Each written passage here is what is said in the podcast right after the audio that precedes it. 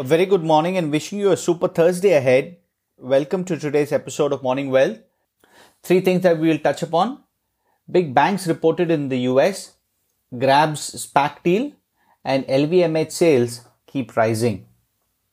Investors sold technology shares Wednesday, sapping momentum from major stock indexes as volatility continued to reverberate across the market. The Dow Jones Industrial Average opened higher, rising as much as 234 points and setting an intraday high after several banks kicked in the latest earnings report season with blowout profit reports. But the blue chip index gave up a significant chunk of the gain as the day wore on. Much of it evaporated after the release of a Federal Reserve report Wednesday saying that US economy accelerated to a modest pace and showed signs that businesses were raising prices between February and early April. Investors ramped up their selling of tech shares and shares of other high growth companies following the release of that report and undoing some of the group's recent gains and acting as a drag to the broader market. Investors have pulled back on the tech trade whenever signs have suggested the economy is strengthening and inflation is rising, which would eventually lead to higher interest rates and as we have spoken earlier, higher interest rates dent the future earnings of tech and other companies and hence the price correction.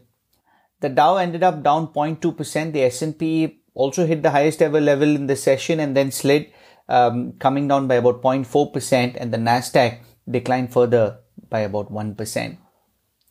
The Dow held on to gains largely thanks to bank earnings. Goldman Sachs Group accounted for a significant chunk of the blue chips uh, advance rising about 2.3% after the bank reported sharply higher profits for the first quarter, benefiting from a turbocharged market and an economic recovery. Goldman cashed in on another roaring quarter of traders and investment bankers amid the Reddit fueled uh, equities mania. Trading revenue jumped 47% and IB fees surged 73%. Shares rose, as did Wells Fargo's after it offered an upbeat outlook for the interest uh, net interest income and released more of its loan loss reserves than expected. So what is this loan loss reserve? After the coronavirus pandemic took hold in the US early last year, uh, JP Morgan and other big banks actually set aside billions of dollars in loan loss reserves to prepare for a potential flood of consumer and business defaults. That rainy day funds ate into quarterly profits for much of 2020. But big losses never materialized and now banks are cashing in on their diligence. JP Morgan posted a nearly five-fold increase in quarterly profit thanks to booming markets and an economic recovery that allowed it to free up about 5.2 billion in funds that it had set aside.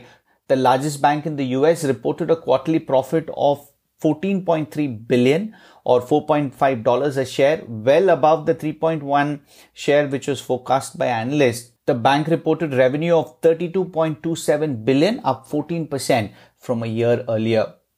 Wall Street also powered JP Morgan's first quarter results. Corporate and investment bank profit nearly tripled to 5.74 billion, a quarterly record.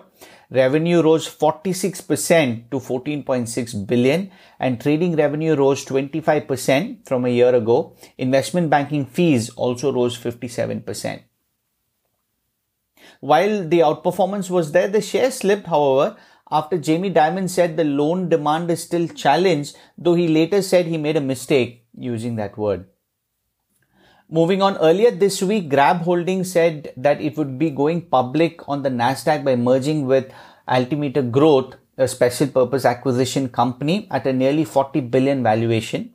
The deal will be more than double Grab's valuation in just 18 months Shares of Altimeter had jumped about 10% earlier this week.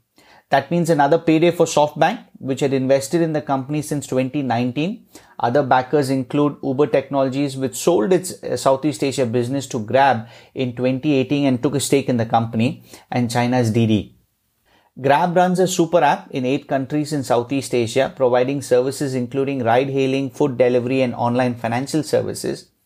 It is a market leader in ride hailing with a 72% market share. It has half of the online food delivery in the region and around a quarter of the market in digital wallet payments last year. Its ride hailing business took a beating due to COVID 19, but the pandemic has helped its deliveries business. The gross merchandise value of its delivery business nearly doubled last year. It's still not profitable though, but losses have shrunk on earnings before interest, tax, depreciation, and amortization. Certainly a big valuation win for Grab. We'll close out today's podcast with a bit of luxury.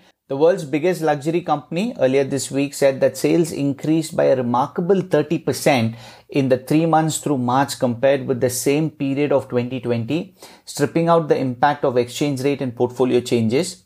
That isn't the effect of a pandemic sweeping across the world earlier last year. LVMH also said its first quarter sales were up 8% on a same apples for apples basis versus the same period of the pandemic free 2019. The numbers which easily beat analyst forecasts lifted the Paris listed stock 3% yesterday. The relatively modest reaction follows steep gains in recent months that have made the owner of Louis Vuitton and Christian Dior Europe's most valuable listed company, a position long occupied by Swiss food giant Nestle. LVMH has been well managed during the crisis. It took advantage of strong demand for its good in Asia where sales increased a whopping 86% in the first quarter. Businesses were run prudently as well. The business renegotiated rents in its stricken travel retail unit and spent on marketing when rivals were trimmed back, and all of that is showing on superior results. That's the update. Have a wonderful day ahead, and I'll speak to you tomorrow.